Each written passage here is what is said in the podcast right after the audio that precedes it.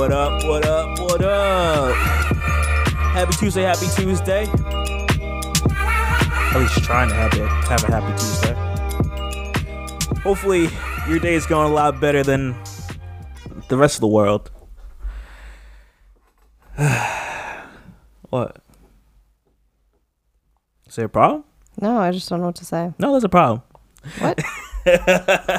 Oh man. well, yeah, but What is going on, everyone? I'm Shadell, co-host of Page of Simpsons. I'm joined by my lovely wife. Lauren, And boy, boy, boy. it's about to get heavy up in here. So, if you needed a feel good, like light podcast today, this ain't it. yeah, if you if you want our normal stuff, um, if you're you know if you're a new listener, hey, you're welcome. You can stay tuned in if you want to. If you're a returning uh, listener, what up? This we're gonna focus on a certain topic, which is race. You know, uh, The current happenings. yeah. For the duration of this episode, I have a lot to talk about. You have a lot to talk about, and and it's going to be the bulk of this episode. You know, from now till the next hour or whatever. Yeah. So if you want to rock with us, you down to listen. serious. I appreciate you 100%. If you don't, because you don't want to be within this vibe that we're going to be giving off, or however uh, you feel about it, that's fine. Catch us next week. We'll be in better spirit, spirits, hopefully. um, you know, barring nothing crazy happens. But it's just something that has to be needed and something that has to be said. And I, I've, if you've been listening to us for a while, you know that I, like you know we talk about certain topics. I've I've shared my experiences. This is going to be I guess you could say like my tell all episode where it's all in one. I'm just gonna give you my thoughts all in one here. Um, so before we get into it, again, just a forewarning: if you if you're not about if if you don't want to hear it, that's fine. Catch us next week. If you do, thank you. I appreciate you, and we'll get into it. I personally think everyone should hear it. I think it's important. But if you're in if you're not in that mind space right now where you can handle it, I get that too cuz like we're still in the pandemic and we're still going through a lot of stuff. So, but yeah, So, babe, I'm gonna ask that you uh, take a pause because uh, I don't know what structure I have with this, but I'm just gonna let stuff flow. okay. Okay. Okay. So, a lot has happened. We were dealing with the Ahmaud Arbery thing, and then you know that happens. Then we then Greg, or sorry, George Floyd came up uh, Memorial Day. I'm sure we all know about it right now. Protests, riots, everything happening in all these major cities. Um, and then also you have the I think within that same weekend, around that Memorial Day weekend, there was also a Central Park lady, and she called the cop on a or tried to call the cops on a black guy. A lot of race things happening, and it's about time that we talk about this. I'm gonna first start off with my my views, my experiences being black in America, to to put something to this. Uh, That's that's what I'm gonna start with. All right. I'll start at the very simplest. Growing up. Growing up being black in America and having a mom that is, is telling you, yo, you can't get that water gun. You can't get that cap gun. Like there was a, a brief period in my little, you know, little, what, five, six, seven year old self that's like, you know, you, you see like the little super soakers or whatever. You, you, you just see it as a toy. You're just looking to play with it. My mom, for a, a brief you know moment in my life res- respectfully so was against that because like ah man Ha- see- Tamir Rice look at look up Tamir Rice young kid had a, a toy gun out in public at a park. Police rolled up on him shot him.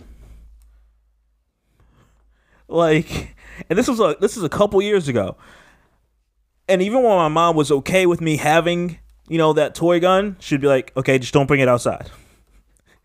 And at a young age you you start realizing i you can't do everything that you know a white kid would do or um or that you see like your neighbors would do or whatever and you're just you're innocently having fun but the simple fact of it's a black kid with a gun is is like uncomfortable or traumatizing or something to to police officers which I do not understand or just to people in general. So let uh, start in there. Young experience. You already see where the precedent is set where this young kid can if he goes out into this world with this weapon, it will be perceived as a gun and he could lose his life. That's the fear that my mom had firstborn. You can understand the pressure for, you know, being the first kid and being black and everything, trying to set set everything straight so nothing happened to your to your son.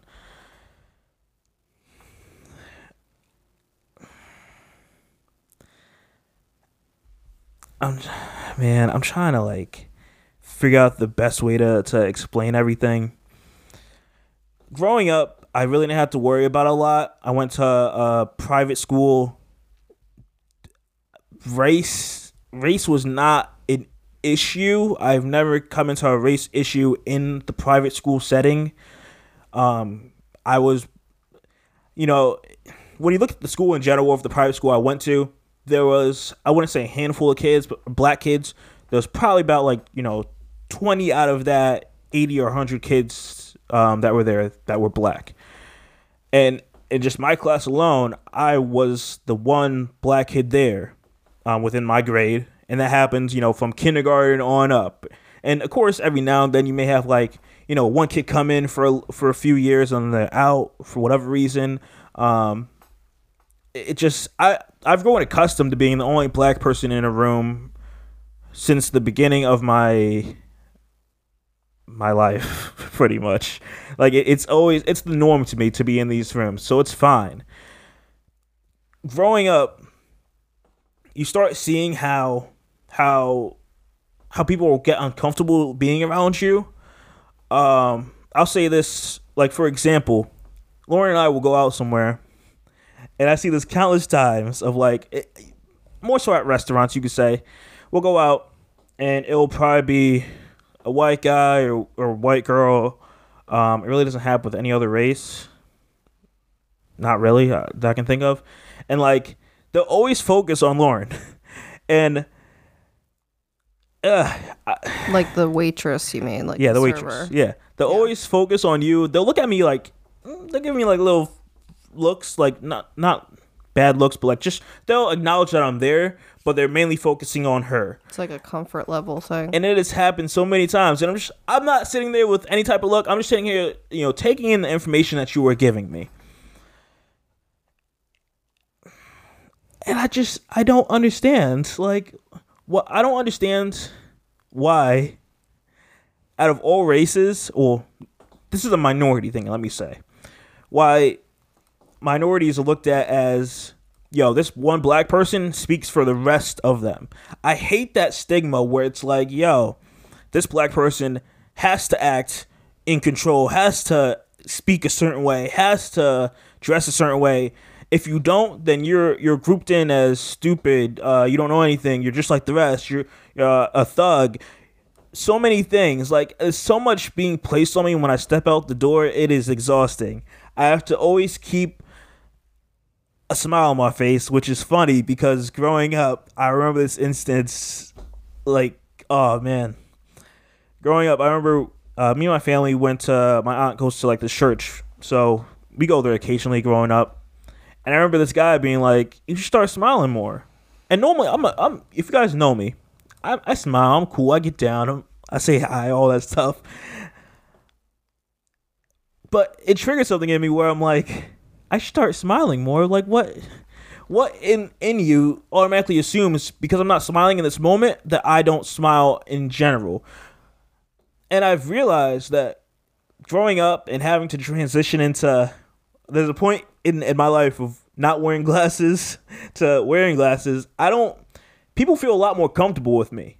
I'm gonna tell you 100% where if I wasn't wearing glasses, people would start seeing me as a more of an aggressive person just from that subtle change of not of having something that that's over my eyes where they're like man this this guy like there's some like intelligence thing that's like perceived if you have glasses.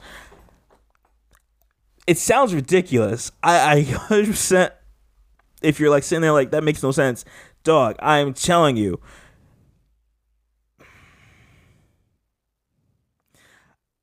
I'm sorry that i'm rambling and giving my stories throughout this. There's so much to go over.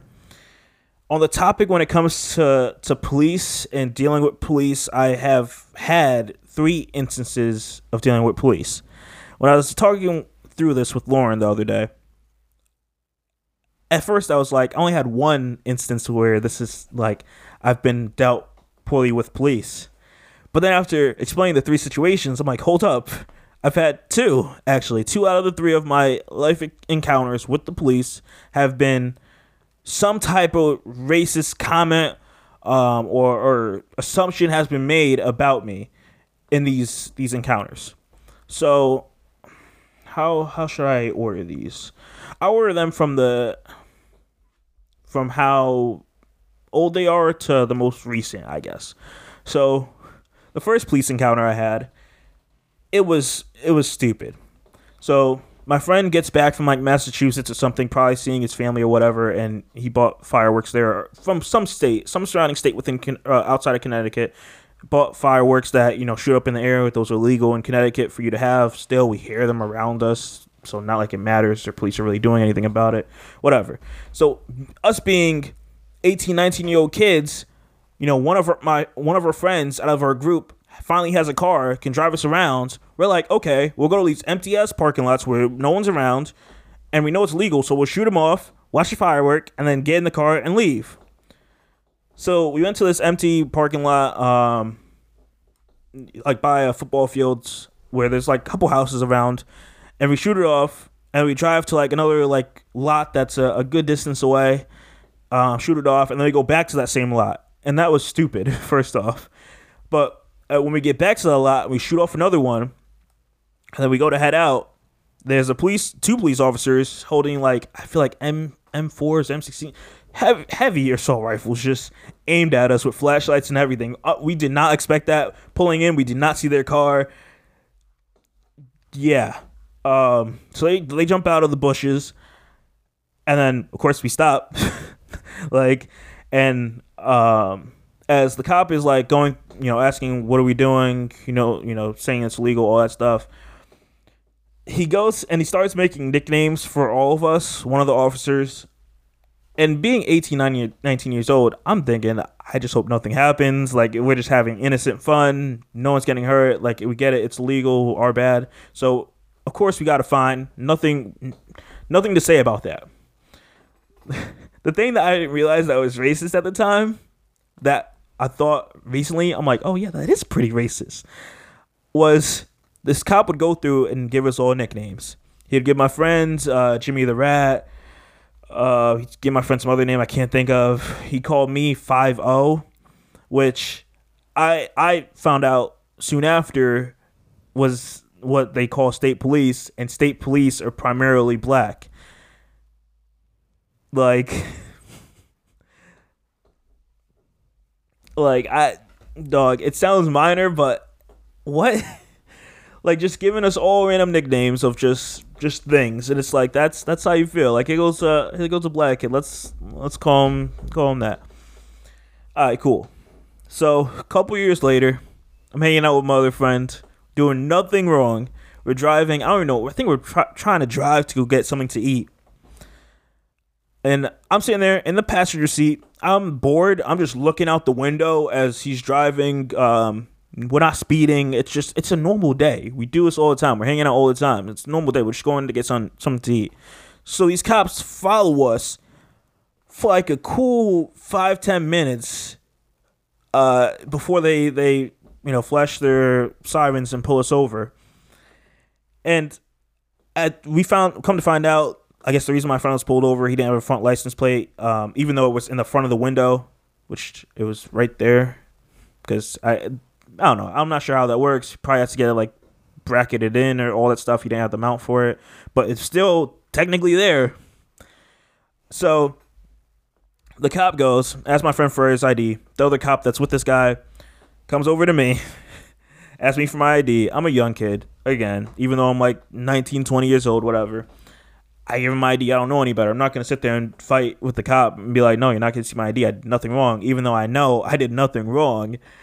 And I, at the current time, I have like one of those uh, people would know them as like Live Strong brand, uh, Live Strong bands that like that's how it started. But I have one of these like bands on my hands that were a character from a video game, and that video game character was called Trapper.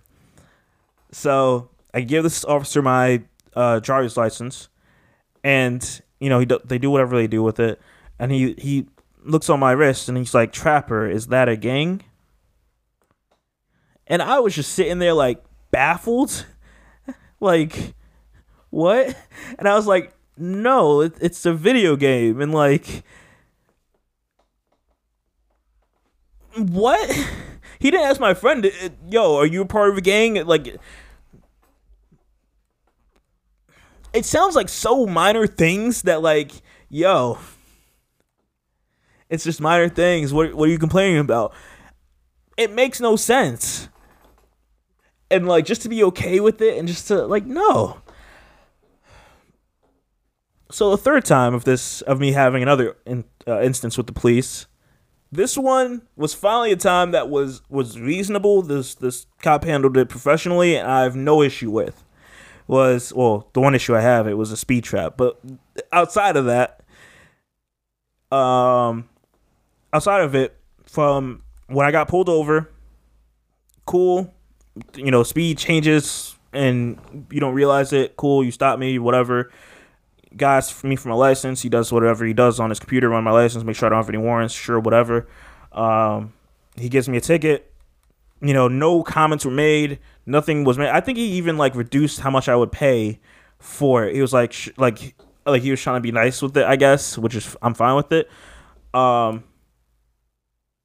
yeah, and it was it sounded very professionally. I didn't have a fear of of something going wrong, just how like he approached the car, just how I felt like I was being treated. I, I didn't at first, you know, your heart's beating, you got the cops behind you, like, oh my god. And this guy like handled it like like on on point. Like I was relaxed after like having that first conversation, and then him just being cool, and it just we were, we were that was it. Like I'm cool.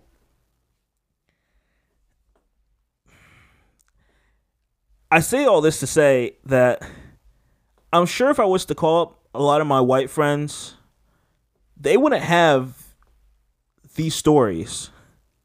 They wouldn't have these these uh, stories of cops saying uh, racist comments like, "Yo, are you part of a gang?"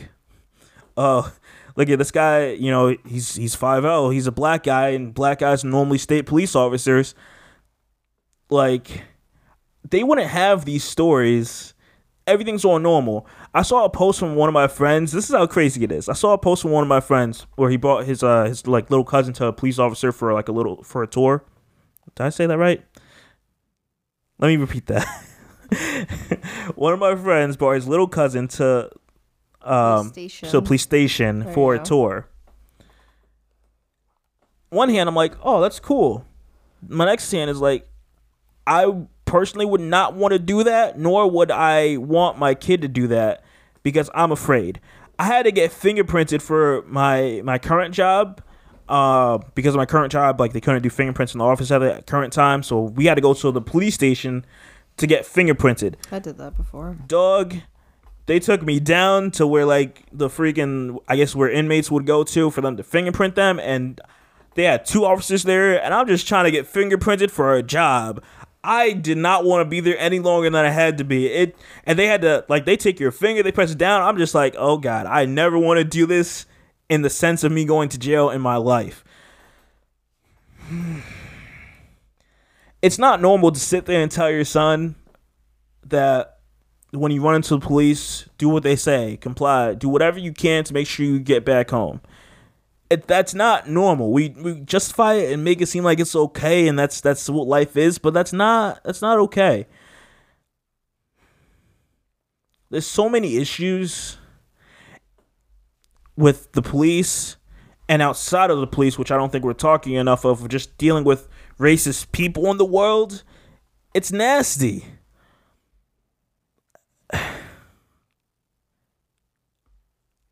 to touch on this George Floyd thing,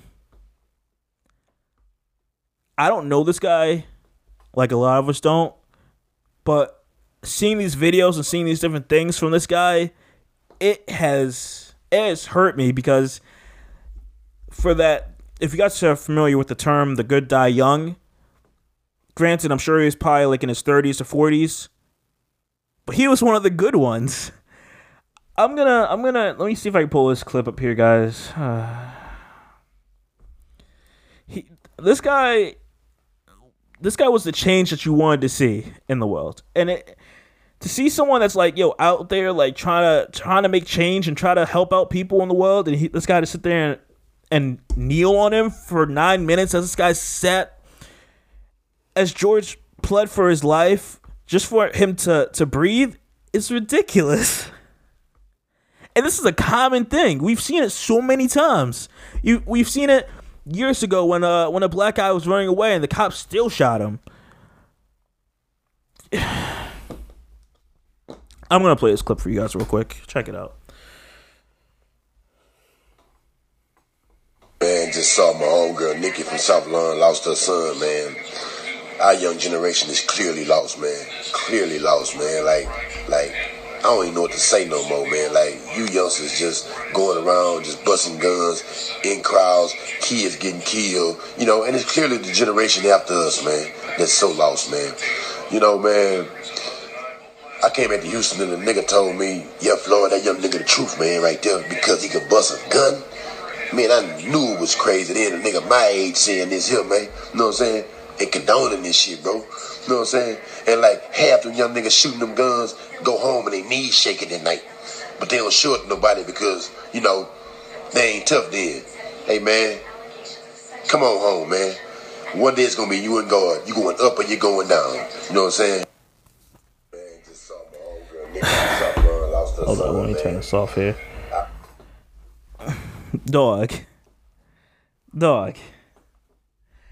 This guy is sitting there saying these kids that are sitting there taking each other's lives like you can do better than this like like they need guidance and they took out someone that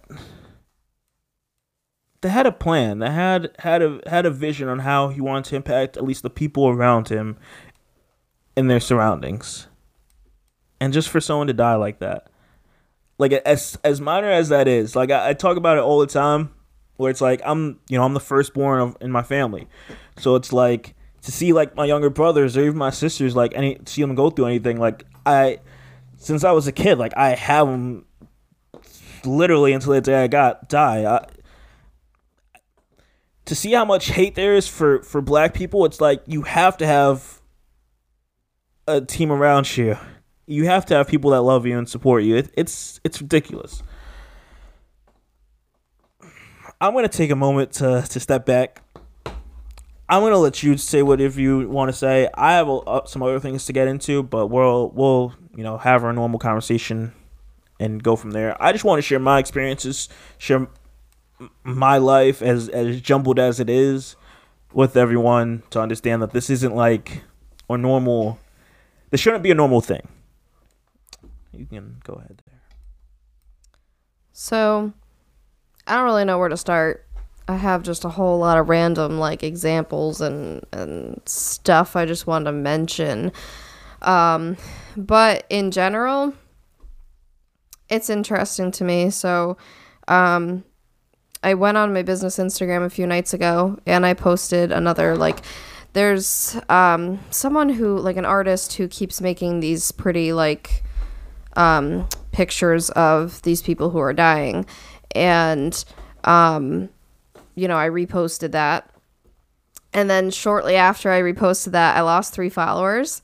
And I just I had this feeling like should I just not say anything or should I say something? And so I chose to say something, and it took like 10 tries of me recording it to put one up because it's a weird spot for me where I'm like, you know, I try to keep my business Instagram professional while still showing you like peaks behind my life and stuff because you know it is it's kind of a balancing game you want people to know who you are but also you can't get too political or anything obviously you can't you know, bring too much of that up because you need to be neutral to, you know, have a good business kind of mentality. And, but then it was very interesting because basically I posted and I was saying how I was disappointed that I would lose people like that,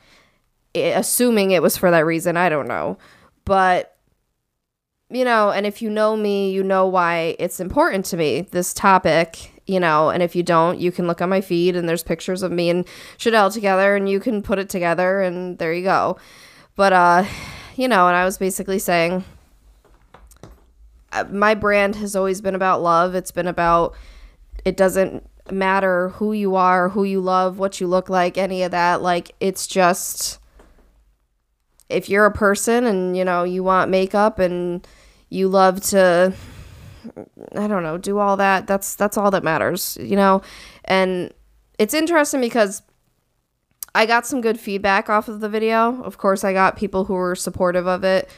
Um, you know, and I was telling people, I'm like, it's fine at the end of the day because whoever is in my tribe, whoever is my actual like ideal client, whoever um has the same kind of values will stick around. And that's who I need at the end of the day. I'm not I'm not trying you know, as a business I'm trying to serve as many people as I can, but at the same time I'm also trying to serve the people who link up with my values and you know, we can have mutual respect and um, and get along because at the end of the day, a lot of reasons you go to a certain business or, or you hire a certain person is that you guys mesh with your personalities too. It's not just about the physical service or product. So, um, I just thought that was interesting. So, like, I'm starting to get a little more vocal on my stories on there where I want it to be a balance. Of course, I don't want to just talk about this 24 7 because I still want to be, you know, inspiring in general and to other people and, and talk about my services, yada, yada, all the stuff I'm supposed to do. But, um, you know, I've seen a lot of, seen a lot of other people on that, uh, on the Instagram, like uh, other business Instagrams, starting to do the same. Um, it's kind of funny because I almost feel like maybe this one was like the aha moment for a lot of people. I don't know why.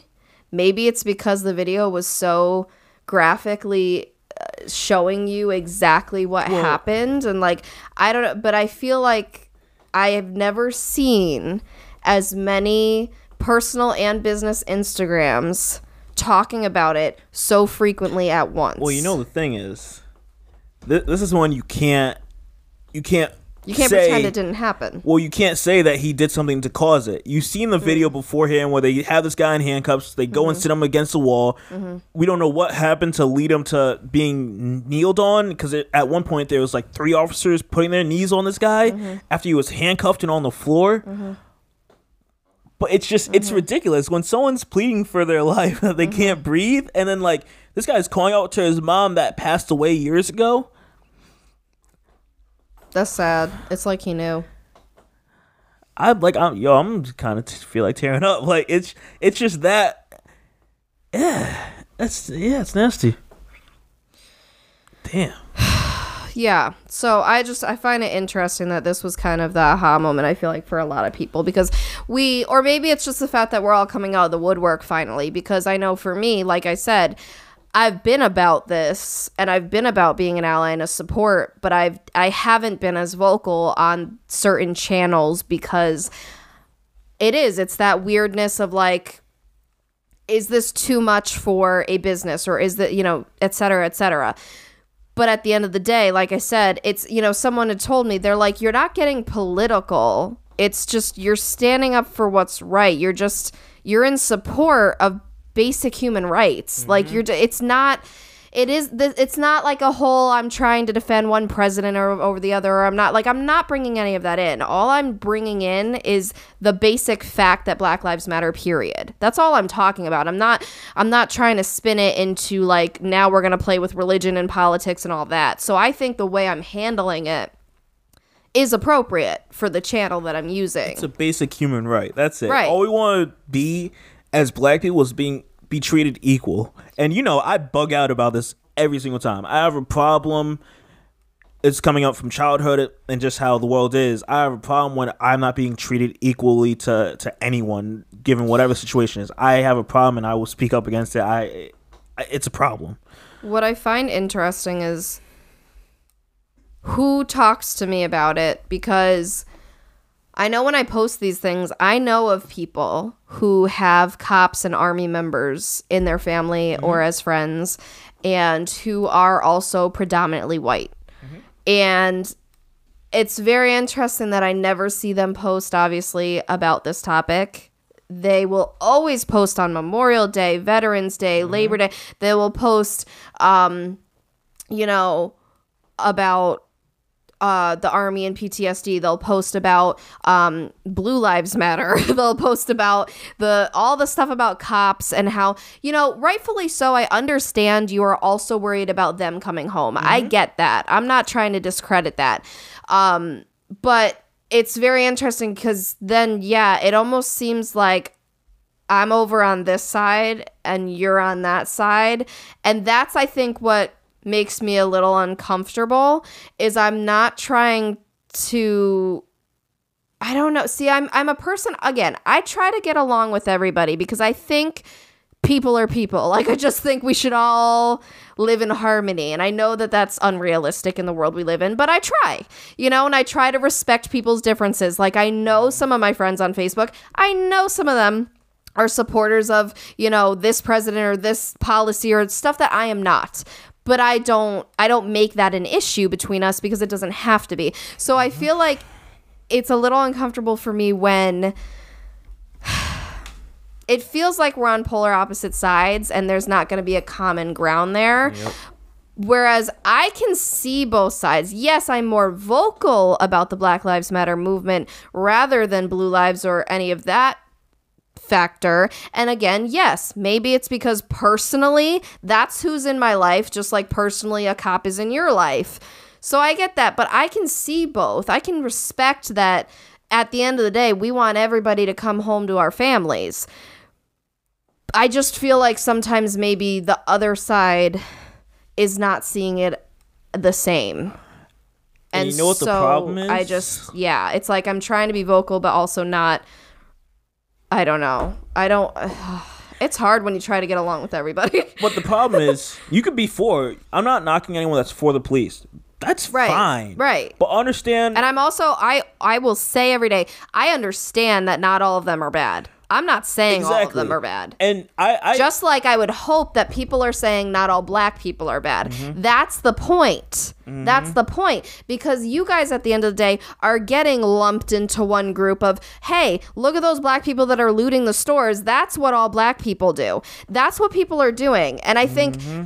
but we're supposed to see, oh, it's just a bad egg cop. Well, then why can't you see the bad egg black person just like there's a bad egg white person, a bad, a black, uh, oh God, I'm messing up my words. There's Spanish bad eggs in every Asian group. person, everything. Every group has bad eggs, And period. it's been like that forever. but it doesn't mean We- everybody.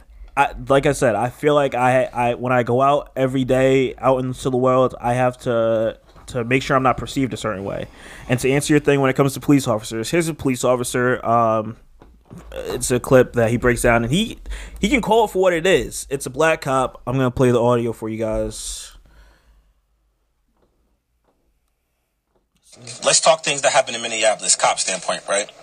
I'm disgusted with the things that happened in Minneapolis. Period, point blank. Things could have went way different. At the end of the day, let's talk facts. The guy is on the ground. He's laying on his stomach. He have handcuffs on. It's four of y'all, one of him. Four of y'all, one of him. Who has control of the situation? It's not much one person could do against four people. Now let's get deeper, right? As an officer, you are a first responder, right? So if mm-hmm. in the midst of you trying to gain compliance, someone is hurt, you have to render aid. So mm-hmm. somebody mm-hmm. saying, I can't breathe, I can't breathe, I can't breathe, you don't think to yourself and say, Oh my gosh, this guy can't breathe, he might die. Let me render aid. Right? Another point. Officers, other officers, if you're gonna be an officer that's gonna stand there and not help and not help when things go wrong. Mm-hmm. Come on, like you don't see that. That's the reason I mm-hmm. got behind this badge, right? Because I want to, them officers that's afraid to step up. I want to be the one to step up. If I see wrong happening, wrong is not happening in my presence, right? I'm going to check it, and that's period. You know, it's like I don't know if this is the exact phrase, but it's like Hold on, let me pause. it's like silence silence is compliance. Yep. Where like if you are silent when something is going wrong, you're basically saying it's okay. And I know it's hard. I know it's difficult to speak up and when it's an uncomfortable situation. But if you're another cop, again it's like there are sworn things you're supposed to do and it- he brought up a really good point because it's just the same thing. When you're arresting someone but say like they are severely hurt and have to go to the mm-hmm. hospital they go to the hospital 1st mm-hmm. they still they treat that person save their life do whatever they're supposed to do before they go to jail. Mm-hmm. They don't just go to jail and be like well if you die you die. No they see it as you're still a human that you still need to get help. Like that's a really good point. You know what I just thought of watching that video? Here's an, here's another experience for you guys that are still listening and rocking with us. So our neighbors, they're not the greatest. They get loud certain certain times and everything. So we've had to call the police numerous times.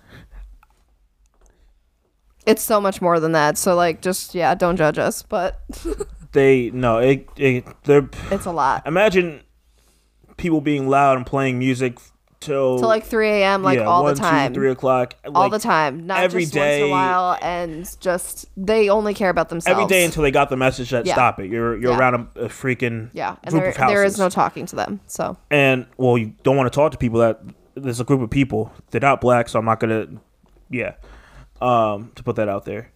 But so I I've had to call the police a few times. Dog, every time we've had to call the police, and every time that um that the dispatcher was like, you know, can you meet them outside or whatever, my heart is racing. Not because I'm I'm worried about what the neighbor's gonna say because they see me calling the cops, but the fact that I'm coming head to head with someone that I am genuinely afraid of that has a weapon on them that that may think of it's the middle of the night. something's wrong, may All think, yo, I don't own this house, may think I don't like. Mm-hmm. And it's come to the point where it's like I would prefer you, and I also feel like when I call, either being a man or being maybe this dispatcher doesn't feel like it's important, Mm-hmm. they the cops won't even come for like another hour or two or whatever. No, legit. When then I called, I called the most recent time. Not only do I feel like they took it more seriously because I'm a woman and because I I I guess maybe I can sound more worried or something. Uh but yeah, they were there within like 10 15 minutes. Um, I chose to say no, we don't need to see them outside. I just want to make sure it's shut down and we can move on with our And they lives. haven't been out. Because seeing them outside doesn't do anything. Talking to the cops hasn't done anything in the past because they, they claim they'll write stuff in a record, but, they, don't, do, it. So, um, but yeah, so it just that was that, and it's that in itself is interesting. But we'll we'll remain on the. But I'm just saying, I get fearful every time we have to call the police and I have to go out there, and that's why I'm like, Yeah. when I'm calling them, I want you to be out there with me. I don't want to go out by myself. As childish Right. as that seems, Right. No, I go. Yeah. yo, I have a, a freaking panic attack. Yep. Another thing, I hate it. We did it the other day, and I said this on a past episode. When we go out anywhere and we go into a store and you don't find what you need, and Yeah. then we, we, have to that leave. literally yesterday. Dog. I was thinking that when we were walking out of the store that you said that. I was like, please, no one stop me. Like, I just, there's so many things that I hate so much that are in my head that aren't normal that I have to walk around and be like, So, yo, I hope no one pulls me okay, over or okay. stops me. So I have so many things I still need to like read and say and show you Before you get into that, because what you just said is something. before you get into that, I just want to say the officer that knelt, n- kneeled on George Floyd, he should have been arrested, charged, or something a long time ago. Mm-hmm. Real quick, I'm just gonna run through this here. This guy shot a, an unarmed black 20 year old 20 year old man in 2008. Like, I don't care what he was doing. Probably wasn't doing anything to to Derek Chauvin, Chauvin, what, however you pronounce his name. He was also one of the officers who murdered Wayne Reyes, a Latino man, with 16 bullets forced into him. A total of 42 rounds were shot off. Jeez. This guy, there have been 12 police brutality complaints against this guy in Minneapolis. Minneapolis. Uh, so this guy, his case, his complaints have all been listed as closed, non-public, and no discipline. He's he's been killing people and getting away with it. This one is just just his way of. He was hoping that he can get away with this in the public eye. Can we talk about how much he looked like he enjoyed what he was doing too? He sat there like, okay, like I don't care. Like just the whole thing is sick. And also another good point. You know, first of all, yeah, when you're in handcuffs, what are you really going to do? When there's four people against you, what are you really going to do? Also, if you're on the ground on your stomach, First of all, you can just leave the person like that because chances are they're not going to easily get up. Because again, if your hands are behind you, you have to roll over, you have to try and sit up before you can even stand up. And by the time you try to do any of that, they'll push you back down. Mm-hmm. So either you just let them be and you see if they try to get up, or if you're really that worried that they're going to get up, you can gently place your hand on their back or something. guy wasn't You even there- resisting, like- there's no, there's no reason. First of all, that the the knee has to go on the neck. Period. But let alone for nine whole minutes. Yeah. Guy wasn't even Okay, really? and, and they still put that much force in, it. and that's just the norm. I just saw a video on Twitter last night of this cop, and, and they put all social medias out there of him pushing this like small little girl, and like her like pretty much hitting the curb, and she could have gotten hit, and then she posted on Twitter saying like, yeah, like that she's fine, and that like ugh, she's you know she's scratched and bruised, but like ah. Okay. so this reminds me. So there's a few TikToks. TikTok's been very interesting lately because there are a lot of people now coming out, and Yeah, th- this is a lot. This is everywhere some people now. are saying to delete the app because TikTok doesn't rock with black people, so I'm with that. which I've heard, but then I don't see it. Like I see plenty of black people on my my That's for you page, and I see all That's of this. That's great and all, but in the beginning when TikTok was all for the little white kids to be on it, All right. s- Regardless, I think these videos are important. Go ahead. So there's one guy, and he's talking about what you were just talking about, similar to like the store and all that. Don't put your hands in your pockets. Don't put your hoodie on. Mm-hmm. Don't be outside with no shirt on. Check in with your people. It don't matter even if you're down the street. yep. Don't be out too late. Don't touch anything you're not buying. Never leave the store without a receipt or a bag. Yep. Even if it's just a pack of gum. Yep. Never make it look like there's an altercation between you and someone else. Uh huh. Never leave the house without your ID. Mm-hmm. Don't put your hands So like that's similar to what you were just saying. That about is that is the store. life. Um, oh gosh, where is it? Like to always be perceived guilty is nasty. So one thing I thought was interesting. So I think it's phenomenal that there's like professionals of all types on TikTok. I've learned so much that like I never would have learned if it wasn't for some of these people. Mm-hmm. So there's doctors, right? There's this one doctor. He does fascinating videos about like stuff in your sleep and like random medical facts and stuff. But sometimes he'll break down the physical reasons somebody died. And mm-hmm. usually it's like these high profile deaths. Mm-hmm. And so he broke down what is actually happening in the body for what happened to him. Mm-hmm. So. oh. Hold on. Me- Oh, oh, okay, I see it. Got it. This is George Floyd, a 46 year old black male who was restrained with a knee to his neck for nine minutes. Here's how he passed away.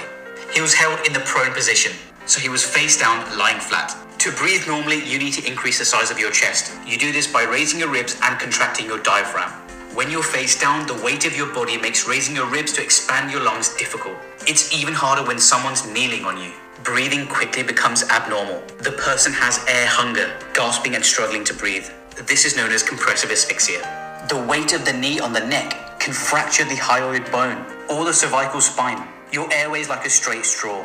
Any bends in the straw can cause a blockage of the airways. Kneeling on the neck can compress the carotid arteries supplying the brain, resulting in less oxygen going to the brain. This can cause death of brain tissue, resulting in a stroke or cardiac arrest.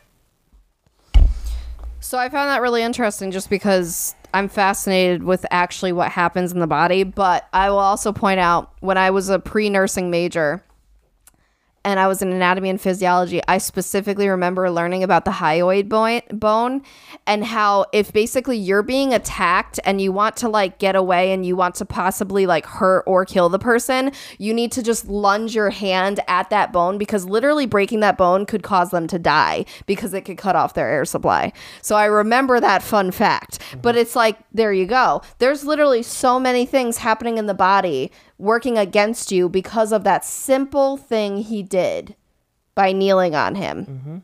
Like it's it's wild to me. But um last TikTok. I thought this was just you'll see. It's powerful. a minute to educate ourselves on an important topic Black Lives Matter. When I first saw this hashtag, this was my initial reaction. But all lives matter, so I don't get it. For some reason, I put an only in front of this because I just didn't have all the information. Of course, all lives matter, but this movement was created to raise awareness of a huge problem in our society today. Black Lives Matter is about black people getting treated unfairly because they're black. They're being killed because they're black. And what's worse, it's done by people that took an oath to serve and protect us. So, what this is just trying to say is that Black Lives Matter too. So, you might ask Jeannie, as an Asian, why do you even care? I'll explain it to you with a simple story. I witnessed a man get hit by a car and get pinned underneath the wheels. He was screaming in pain and crying for help. Regardless of race, people came together to lift that car to save a stranger's life. Black people are just crying for help, so what are you gonna do? I thought that was a really good way to break it down because mm-hmm. she I guess was me when I was more blissfully ignorant. Mm-hmm. The whole putting only in front of Black Lives Matter Mm-hmm. because you thought saying all lives matter made sense. Mm-hmm. Rather Black Lives Matter too is more of what you're trying to say. Mm-hmm. And it's I thought that was very fascinating.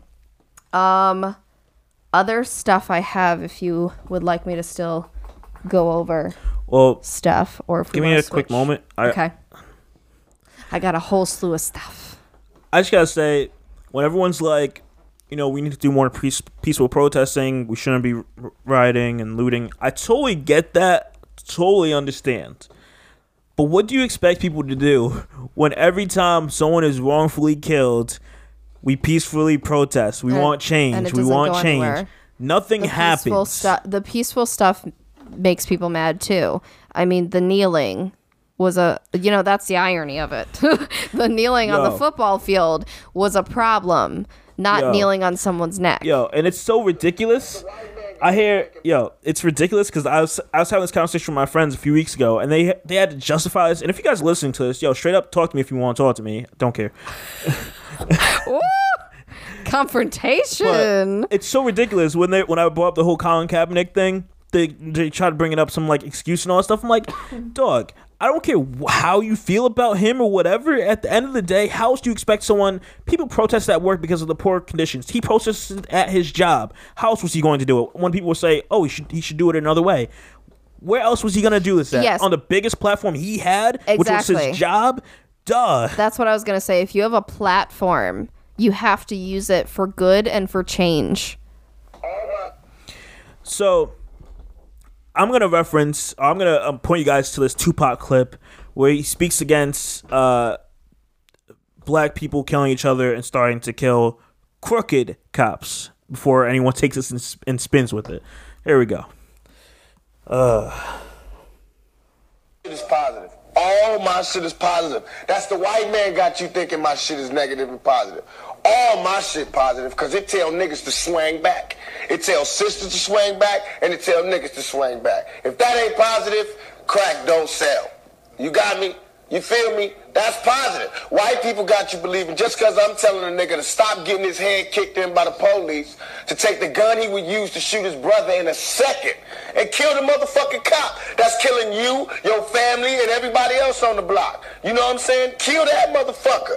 That is not insane. That is sane and straight like a motherfucker. That's positive, like a motherfucker. Because from where I'm standing, that would save a black family. You know what I'm saying? But from where they standing, that would keep another motherfucker off welfare. And keep another motherfucker shooting at cops, crooked cops that be trying to shoot us down. So fuck them. It's all positive. Everything I do is positive, goddamn. So, what's funny about that is you joke about me and conspiracy theories sometimes. But yeah, he is a conspiracy theory of that he was killed because he was being too vocal about certain stuff, which one wouldn't surprise me in the industry, but two, you know, people if, if they're ahead of their time, that's a problem. It's mm-hmm. always been a problem. Whether it's a race, a gender, whatever issue it is, if you're like 20 years before people can finally open their eyes and start to accept it, you're going to have a big problem because you can't shake it up like that. And you know what the next issue is with these people that are looting and rioting? Yo, we've been saying it for a while now. These people are hungry, regardless of the race that they are. They are hungry. They want better jobs. They want better paying jobs. You what happened back in the old days, and it's still happening now. All the the the rich people got the nice houses. They're in comfortable places on the other side of the tracks. And then you have black people and Spanish people and Asian people and everyone else scattered throughout that. And you have some other people, white people in that too. Not forgetting them. You have them scattered throughout there. The less the people that don't have the income in these sucky neighborhoods. Like back in the days, this you I forgot why I, I, I learned this at. Back in the days, um, there's a whole thing happening where like Wells Fargo and probably some other banks were giving subprime loans to black people, working with black churches and you know their pastors to say, hey, they should come work come to us and we'll give them you know a great discount on this house or you know whatever with these people having you know whatever credit score they had whether it was good bad whatever.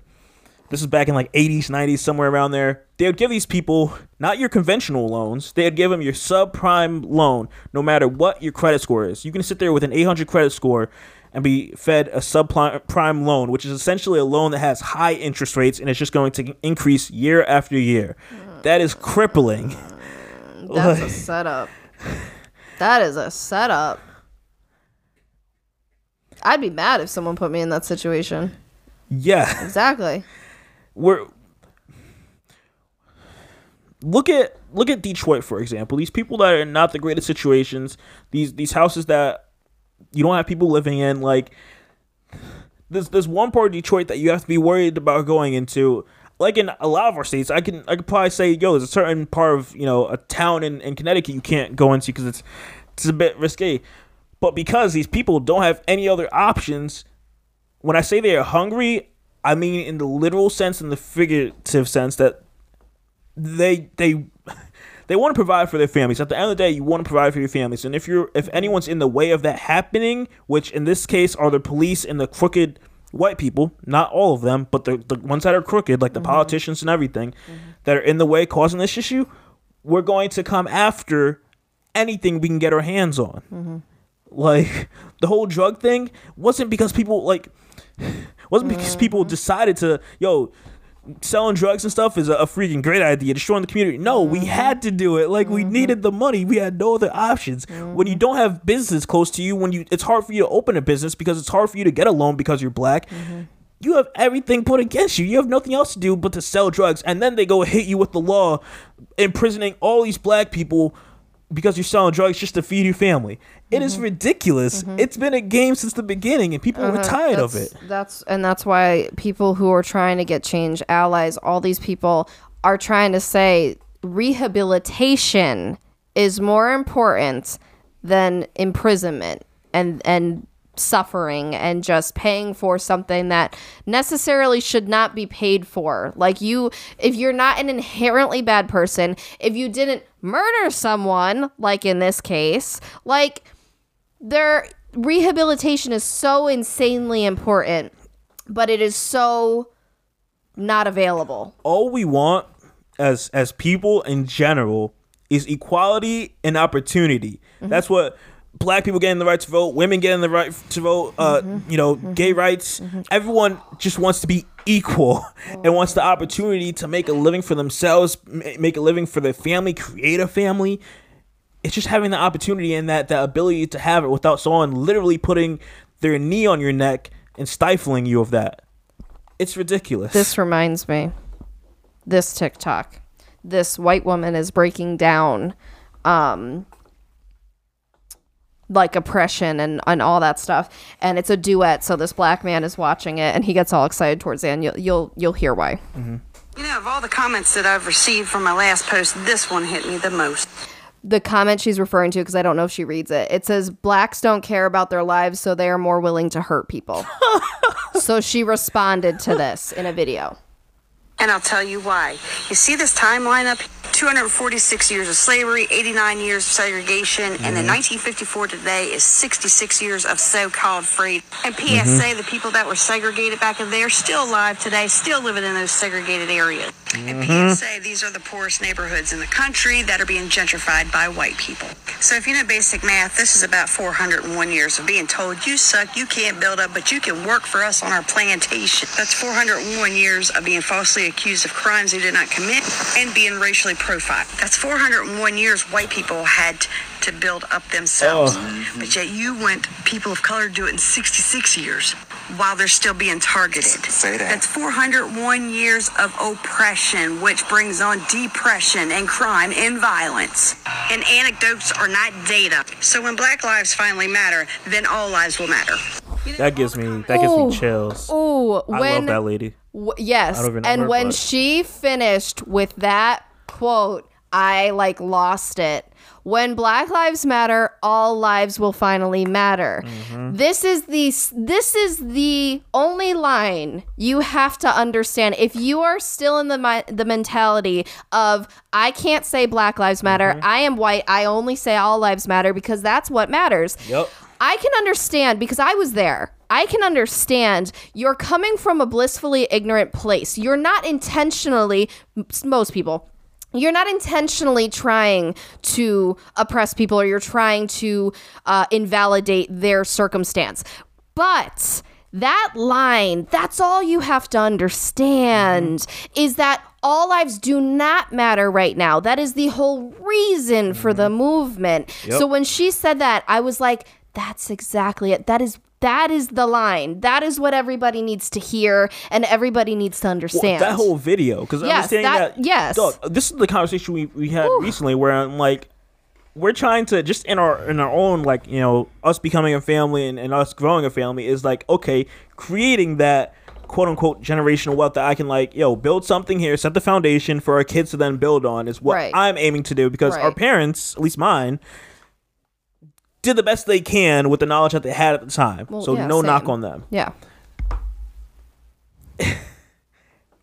it, it yeah, it's just ridiculous. What do you expect from people that don't have anything? If we were struggling and we and all we had to do was freaking go to our neighbors or find somewhere to like freaking steal food or eat, just to survive and eat, it's going to happen. Right. Yep. We have no equality or opportunity to, to do anything else. Like, mm-hmm. it's ridiculous. Mm-hmm. And you know what's funny? I, I found this interesting because I learned this in a, a YouTube video. So police go by these like hot spots in these areas. So like when 911 calls happen within a certain area, they call it like a hot spot, and they you know these the areas that police will then commonly traffic to like just oversee and stuff like that. Mm. Those those hotspot areas are primarily areas where black people are.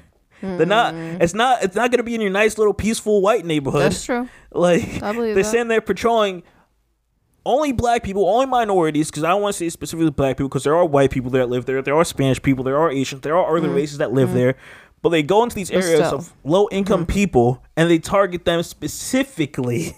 when It's the whole it's the thing of beating someone when they're down. uh huh, and not giving them a chance to rise up and giving them a chance to build. You know, and like she just said, 401 years versus 66. Can you believe? you have a It's family member only- that's probably that age or, or Can you believe it's only been 66 years. Uh huh. since that? Since technically Mm-hmm. freedom, technically. And it hasn't been freedom. Trust me. If I have to be assumed guilty years. Every chance uh, everywhere I go, it- it's not 66 freedom. My dad is only two years younger Uh-huh. than that. Mm-hmm. You know, it makes me very curious their perspective when they were kids. Yeah. You know, because again, it comes from then our grandparents, Mm-hmm. And we're yeah, We're not so far removed as- as we like to- Fascinating. when when white people like to use the excuse, oh, racism and you know that you're free now. That was like that was so long ago. It wasn't. You have a family member that was because they look at they forget the segregation part they want to they want to skip they want to basically say that the segregation and the freedom part are the same they look at it literally as well you weren't a slave since x year makes no sense. but no that long of segregation that's a problem we thought that black people had to use different water fountains we thought it made them dirty and pools Dog. and all that stuff. Pool. Can you imagine? Okay, I go in the pool with you, right? At like a hotel or something. When we get out, it looks the same. I, can you imagine? And I understand that that's how they really thought back then. I get it. I get we're only we know we only know what we know at the time and what we're taught. But like, it's like you look back. Mm-hmm. Really? Because last time I checked, we're all humans. I will always go back to that. We are all the same race if you think of it that way. You know, just like a dog is a dog, okay? They're all mm-hmm. different breeds, but they're, all dogs, okay? So, because they're all dogs, we're cool with choosing whichever dog works for us for our household, right? Mm-hmm. We don't look at it as like, oh, well, well, technically yes. Some people look at breeds of dogs like pit bulls and stuff. You could argue but- similarly. But my point, a human is a human. Therefore, if we all get in the pool together, we all drink water together, whatever, nothing's gonna. What's gonna happen? Are, is your head gonna explode? Like, uh, so yeah, we're just breezing over the segregation part. Like that was okay. It's ridiculous. So, It's ridiculous. but I will. I, I want to go back to. I have several tweets to read, and then I think we'll round it out. But um, Um, yeah, go ahead with what you have. I'm not sure if I have anything else to Okay. try this before we get to the next. Gotcha. Okay. Um so I saw something and it said I see no color is not the goal. I see your color and I honor you. I value your input. I will be educated about your lived experiences. I will work against the racism that harms you. You are beautiful. Tell me how to do better. That's the goal. Mm-hmm. I thought that was powerful because you know i've even you know again i'm always learning and i'm okay to admit that i'm an ally but i also know that i could learn more. But i also know i've come such a long way in what i used to believe and think. So you know i used to do the whole i see no color because mm-hmm. i thought that's what you're supposed to say. I mm-hmm. it came from a good place because i wanted to be supportive mm-hmm. and i wanted to just say no, I see I don't see it as in like it's not the deciding factor for if I like you or not, you know? But it's evolved into no, we're supposed to say I see it, but it's not a problem. Yep. And I get that. That makes a whole lot of sense because we're not supposed to invalidate who you are as a person. Okay? And so yeah, so I thought that was very important. Um Somebody said, It's scary raising my white sons in a world where they will be looked at as the enemy by all minority races. Just as you fear for your sons, I fear for mine. That's great. And somebody said, That's lovely. a black um, influencer I watch. This is the problem. The idea that black people not wanting to fear for their lives will somehow correlate to white people having any risk to theirs unreasonable to say the least. Mm-hmm. And someone else said also it's like why do they always turn themselves into the victims? This isn't about you. Mm-hmm. Just like I'm not making this about me. I have feelings, sure. And you know, I feel so terrible about the situation and I worry for you and all that stuff, but I'm not going to make this about me. Yes, I would be rip roaringly sad. God forbid if something happened to you. But I would still focus on the fact that it happened to you. That's the whole problem. Mm-hmm. So, yeah, so that was just mm. That was ridiculous. It's not the same. This is where people keep saying Karen. It's not the same. Like, again, your stuff isn't rooted in oppression. Your stuff isn't rooted as just because of how you look. You can argue. I see that's where your argument's going. Your kid but does not have to go out. Your kid gets treated as the individual. I go out, I get treated as a group. I am a group of people. I have to represent a group of black people. Also, let's be clear here. Right now, the enemy is not seen as all white people. Mm-hmm. The enemy is seen as crooked cops, period. Uh, in addition, because I, I hate that we keep skipping over this. In addition to racist crooked people. People. Yes, racist people, Like- period. so, but which also could be any race, Exactly. but also But since white is the majority, right it's targeted. but it's never saying all white people suck and are racist again just like we don't want to say all black people are thugs and I got a you know all this bunch stuff. of white friends. I would never call them racist because I know they're not. right. Okay? So again it's all in how you raise your children. So mm-hmm. like don't be blaming people about that okay? Mm-hmm. Um hmm. i saw martin luther king's son tweeted. Yeah. he said as my father explained during his lifetime a riot is the language of the unheard mm-hmm. mm. And I- it's funny because a whole bunch of 1.9 million likes But yo, think about this. Oof. Think about it. We don't have kids yet, but imagine we're sitting in a car, we're going somewhere, and your kid says something to you.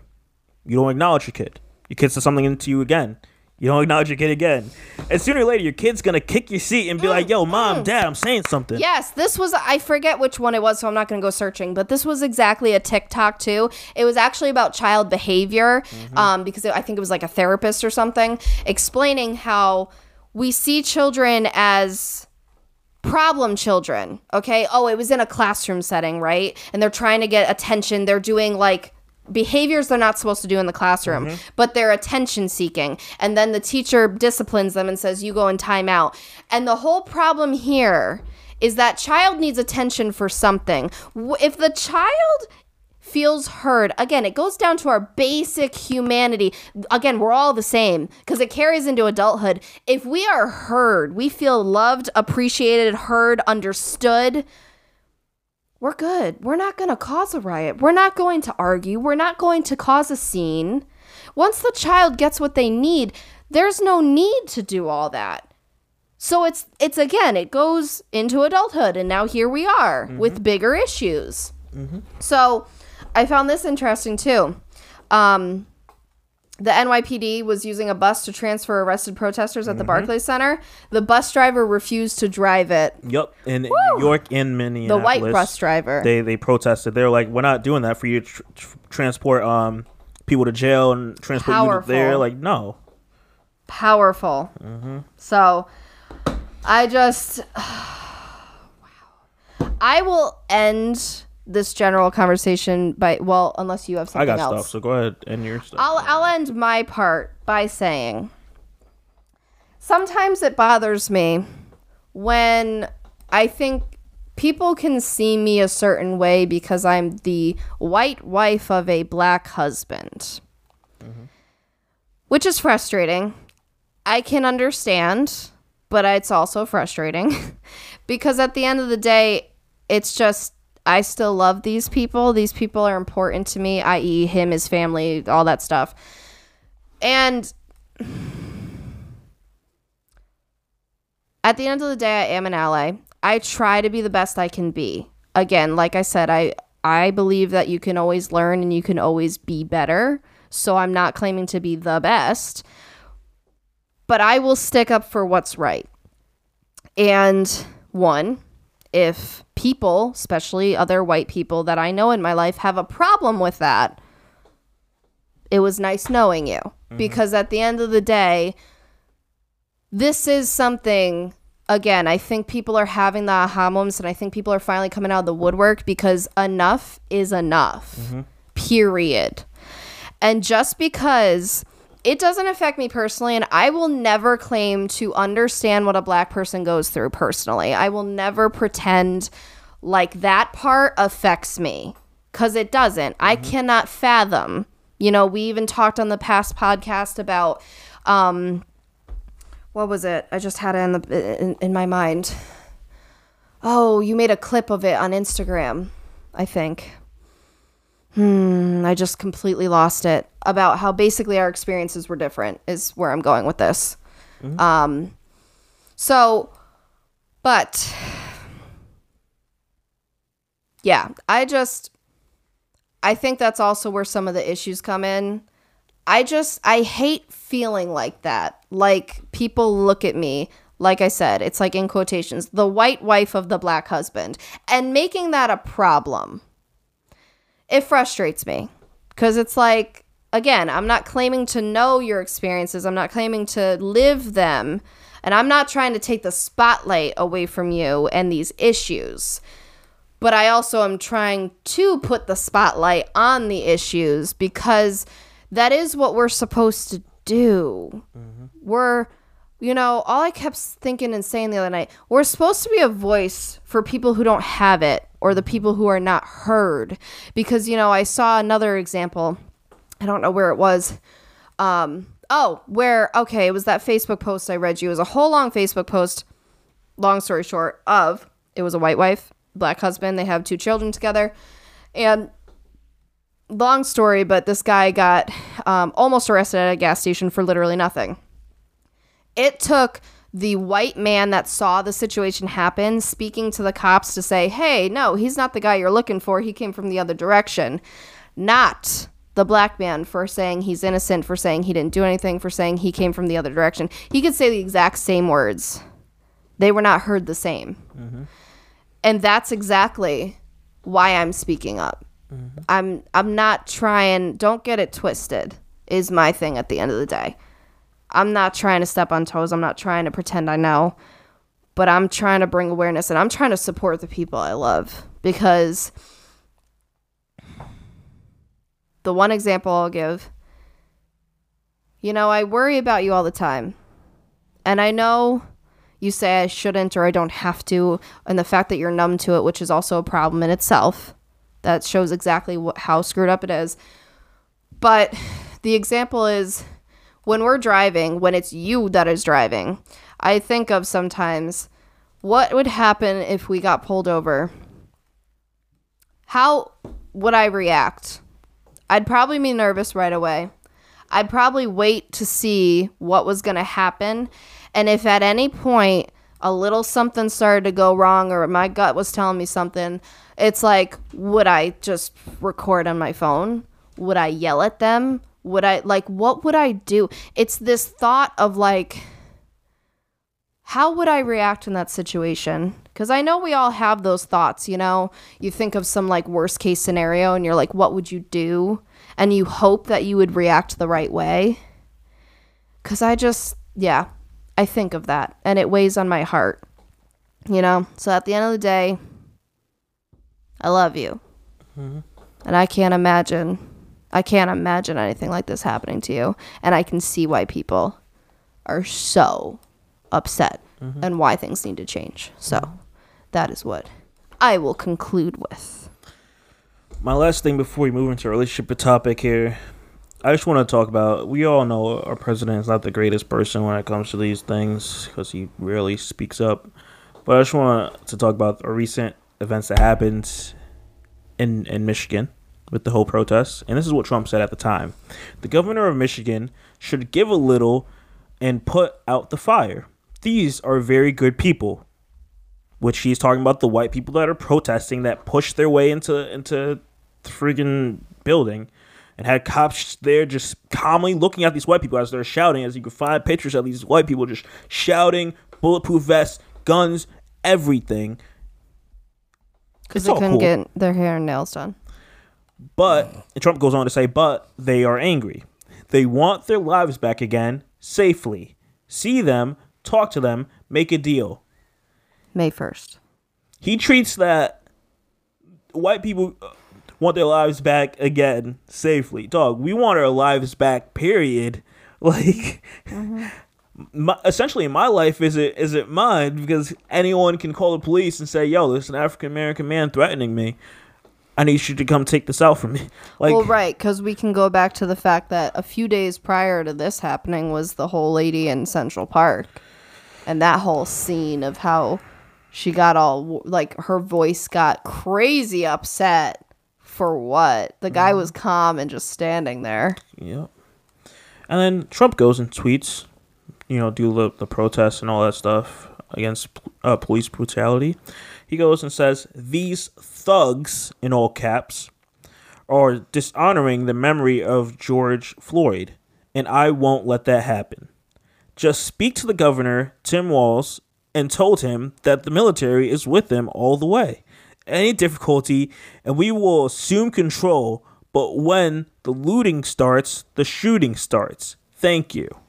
I love how he tried. He tried to make that a positive if you notice. He's like, oh, they're dishonoring the memory of George Floyd. He, doesn't tried, care. right? No, but he really, I see the manipulation in that. He really tried to make it seem like, oh, he cares about this one black man. Sure, he does, but then you just generalize the rest of the living ones, These thugs. which had no guns, but the white people that had assault rifles. Because they couldn't get their hair and nails Uh-huh. cut and everything. Uh huh. That was okay. we just again We're unarmed. The, the black people are unarmed, and that's that's a problem. Oh, we don't want our hair and nails done. We just want equality. like we just want what everyone else has, but haven't been getting forever. Like I want to go into Right? the store and not be Can looked we- at that I'm stealing something. can we talk about? Yeah, the pandemic has kind of shown a lot of interesting things, and I get it. All right, I get it has been a very severely hard few months, but put that in perspective. It's been a few months. We're in what month three or something of the pandemic, and the I guess call it a soft oppression, mm-hmm. whatever you want to call it, of A light one, yeah. yeah of of the little bit of your rights feeling like they're taken away of mm-hmm. being stuck in your house not being able to work not being not feeling equal. Okay not feeling free. But remember that many years we talked about before? Mm-hmm. woo! That's yeah that's that's the point. That's that's my point. Pretty much. like, wow. So, So we're gonna move into a relationship advice topic here, as always, just to round this this episode out. but it relates, you said. Yeah. So, it all it all comes full. I'm trying to pull it up, so bear with me here, because I when I I should have took a screenshot, but Reddit deleted this, so it's uh I just gotta do some maneuvering to find it again. Okay. But it's just it's ridiculous, and to know that like I hope when the time comes when we have kids that I'm I don't see it happening, so probably we'll have to, but I hope I don't have to go into detail of like why they shouldn't go out or why they have to comply if police Oh, happen yeah. and stuff like that. I'm Not for nothing, to too. that. That's going to be interesting from my perspective, right? Because we have to like educate our children just because they are going to be mixed. Mm-hmm. Coming from my background, it feels so weird to have to do that. Because if I just had white children, that would not even be in my mind at all. Like, being a good person would. I would, you know, preach, you know, don't be a terrible person, don't murder people, don't rape people, mm-hmm. don't be a, you know, don't do all the bad things. But it would never cross my mind that I have to tell my child, watch out for this, don't do this. Mm-hmm. Do this in front of this person. Like I, so specific and so extra. Yeah. And that's that really saddens me.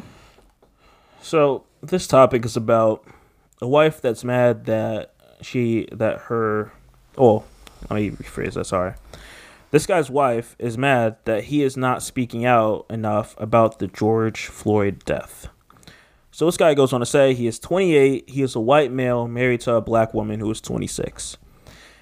And the recent riots in Minneapolis have have them arguing quite often. One reason is she is upset with him because he doesn't he I can't even talk, sorry. Do you want Her- me to read it? Yeah, go ahead. I'm like so like in a different Okay. mindset.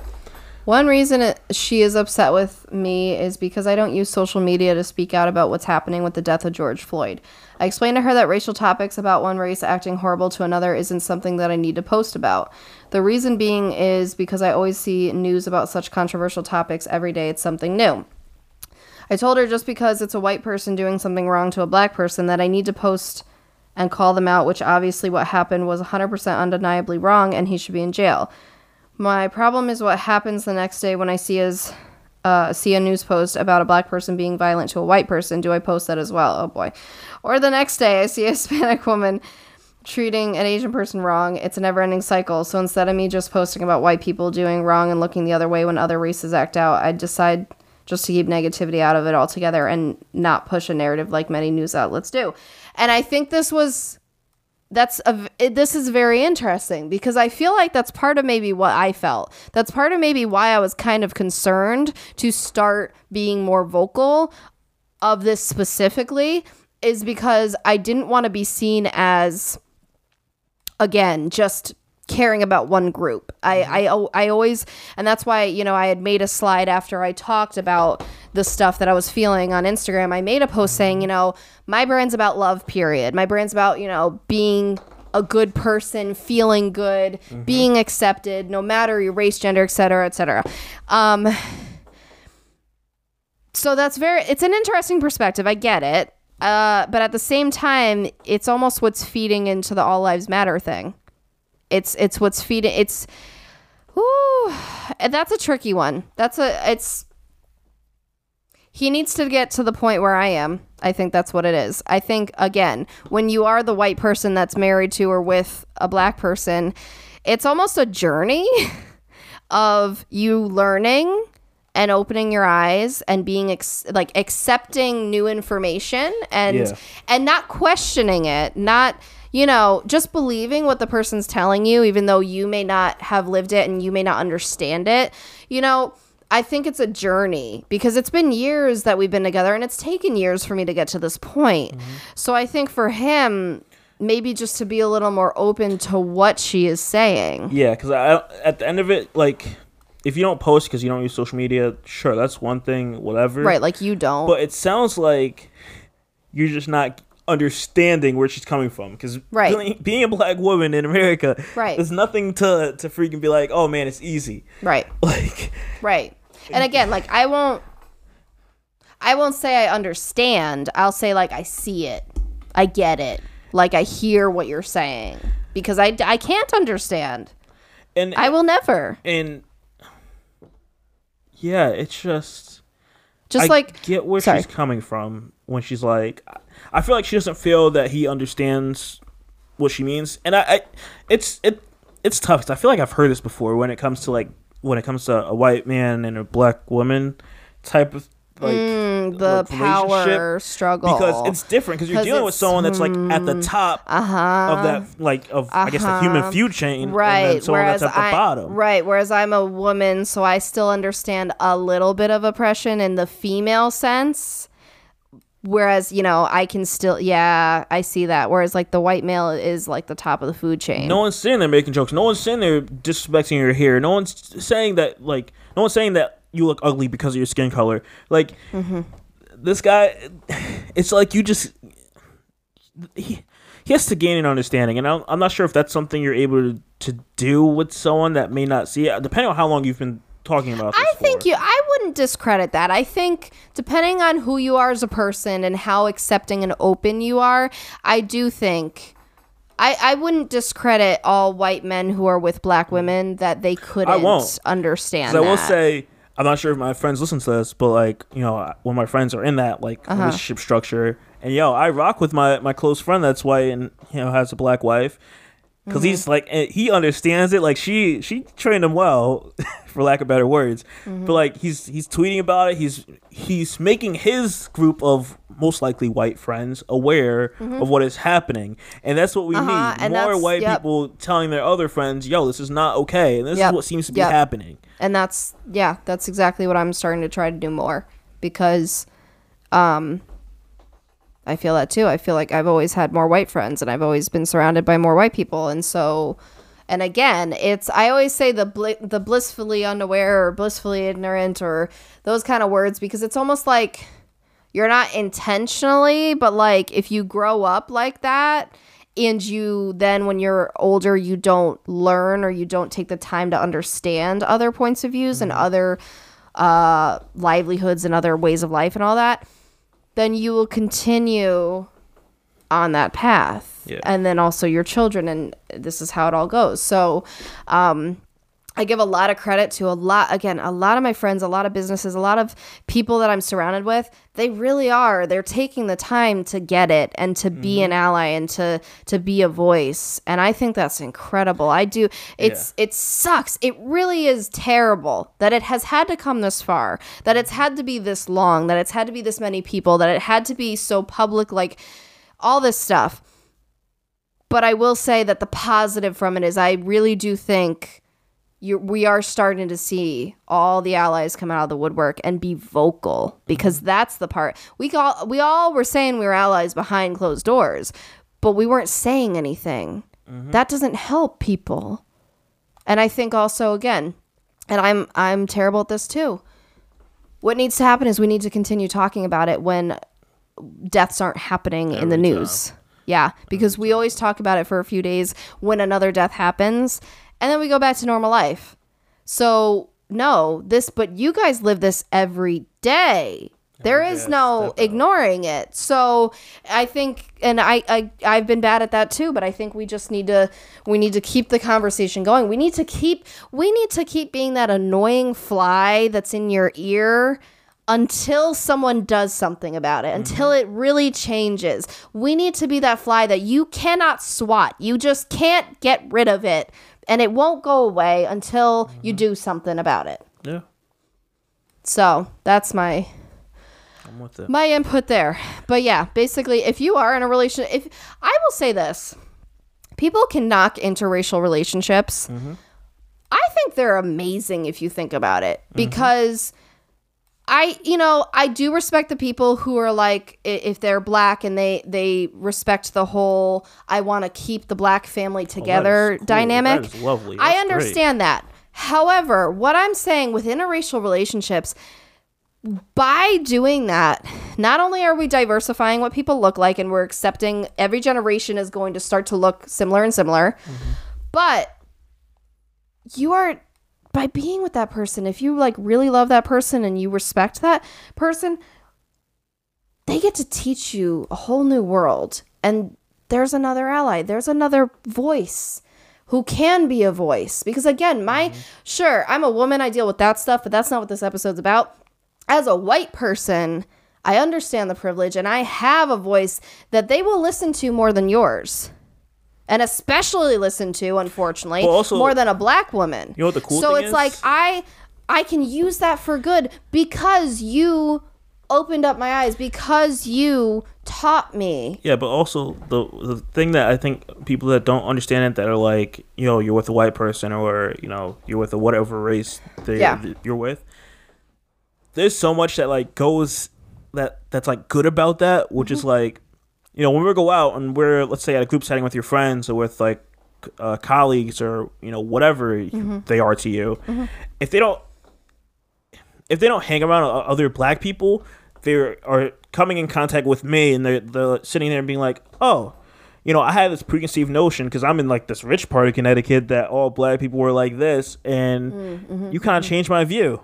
Because you know Chanel was really cool. He, We had a cool conversation. He he seems like a real good Mm-hmm. True. guy. Like all this, True. So then it's even more so. It's a Like, bigger it's- pond of fish that you affect. Yeah. it's because they're taking that experience and be like, no, not all black people are those stupid stereotypes of lazy or, or just want to do bad or what like Yep. everything to like harm you Yep. and dehumanize us as people. It's like Yep. no. yep. So I, rock with it. I I've think never I never knocked anyone for them either wanting to be together and just keep it, you know, a black husband, black wife situation or, or mix it up, whether it be like us or reverse, whatever the case is. I don't knock it because at the end of the day, dog, we're just looking for love. We're looking for equality. It just we we come we, we just want to have that American dream And that we talk about. We just want to build a family, live respectfully, and, just be happy. And I think either way you cut it, there are strength in numbers. Mm-hmm. So if you keep the black family dynamic, obviously there's strength in numbers there of continuing that legacy. But there's also strength in numbers of if you are in an interracial relationship, again, you have somebody who is teaching you and opening your mind to a whole new way of life that you didn't understand before and you have this other person who is starting to be more accepting and open-minded. I think that's the thing at the end of the day. With interracial relationships you have to be a very open-minded person. You mm-hmm. you have to be accepting and and you know because obviously if you're racist or if you're just very close-minded you're you're not going to be open to the benefits that you can actually get from an interracial relationship that you can't get otherwise. It's very fascinating. Pretty much. It's it's I love it. It's a very interesting journey and I'm grateful for it. Yeah. yeah. We covered a lot in this episode. I just Yeah. want to take, say, if you guys have made it to this far, yo, shout out to you. I appreciate you. We gave you extra 100%. con- We told you it was going to be mad deep. An hour and a half later, we weren't kidding. I would love for you guys to share this episode, not because of me wanting to get views or plays or whatever. Awareness. Yeah, I just That's- like that's what it's I- about. because what I plan on doing with this episode is passing it to all my friends that I feel like may be a bit hesitant or may not have a clear understanding as to why we say Black Lives Matter or, or as to why this is so important. And I just want them to listen to this whole episode. So Mm-hmm. I would love for everyone to do the same to educate someone that you feel like is not educated. If you don't want to share this episode, that is fine. Take the time to have these conversations with the family. I saw earlier on uh, on Twitter, this girl was saying how she's so upset because she wants to scream at her family because they're not understanding why this is important. Mm, I feel that.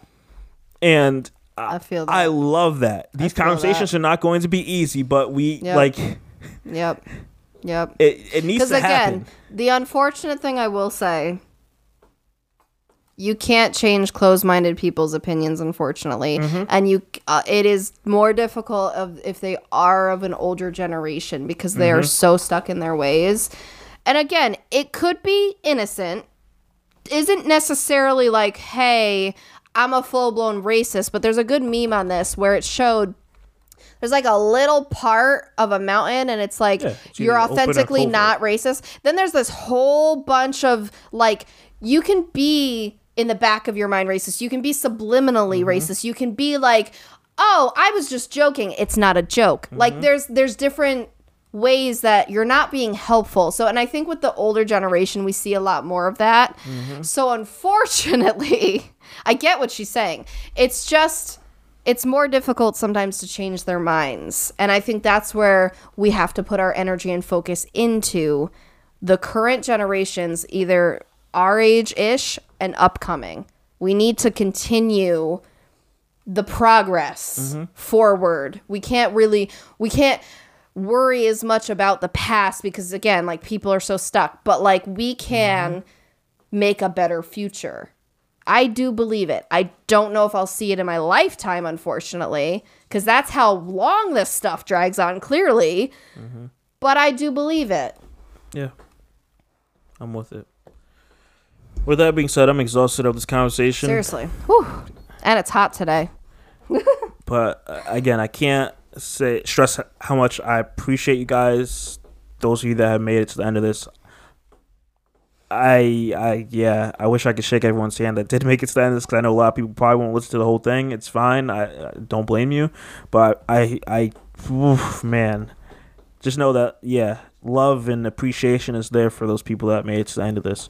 And at the end of the day, I said it the other day love, peace, and kindness. That's all.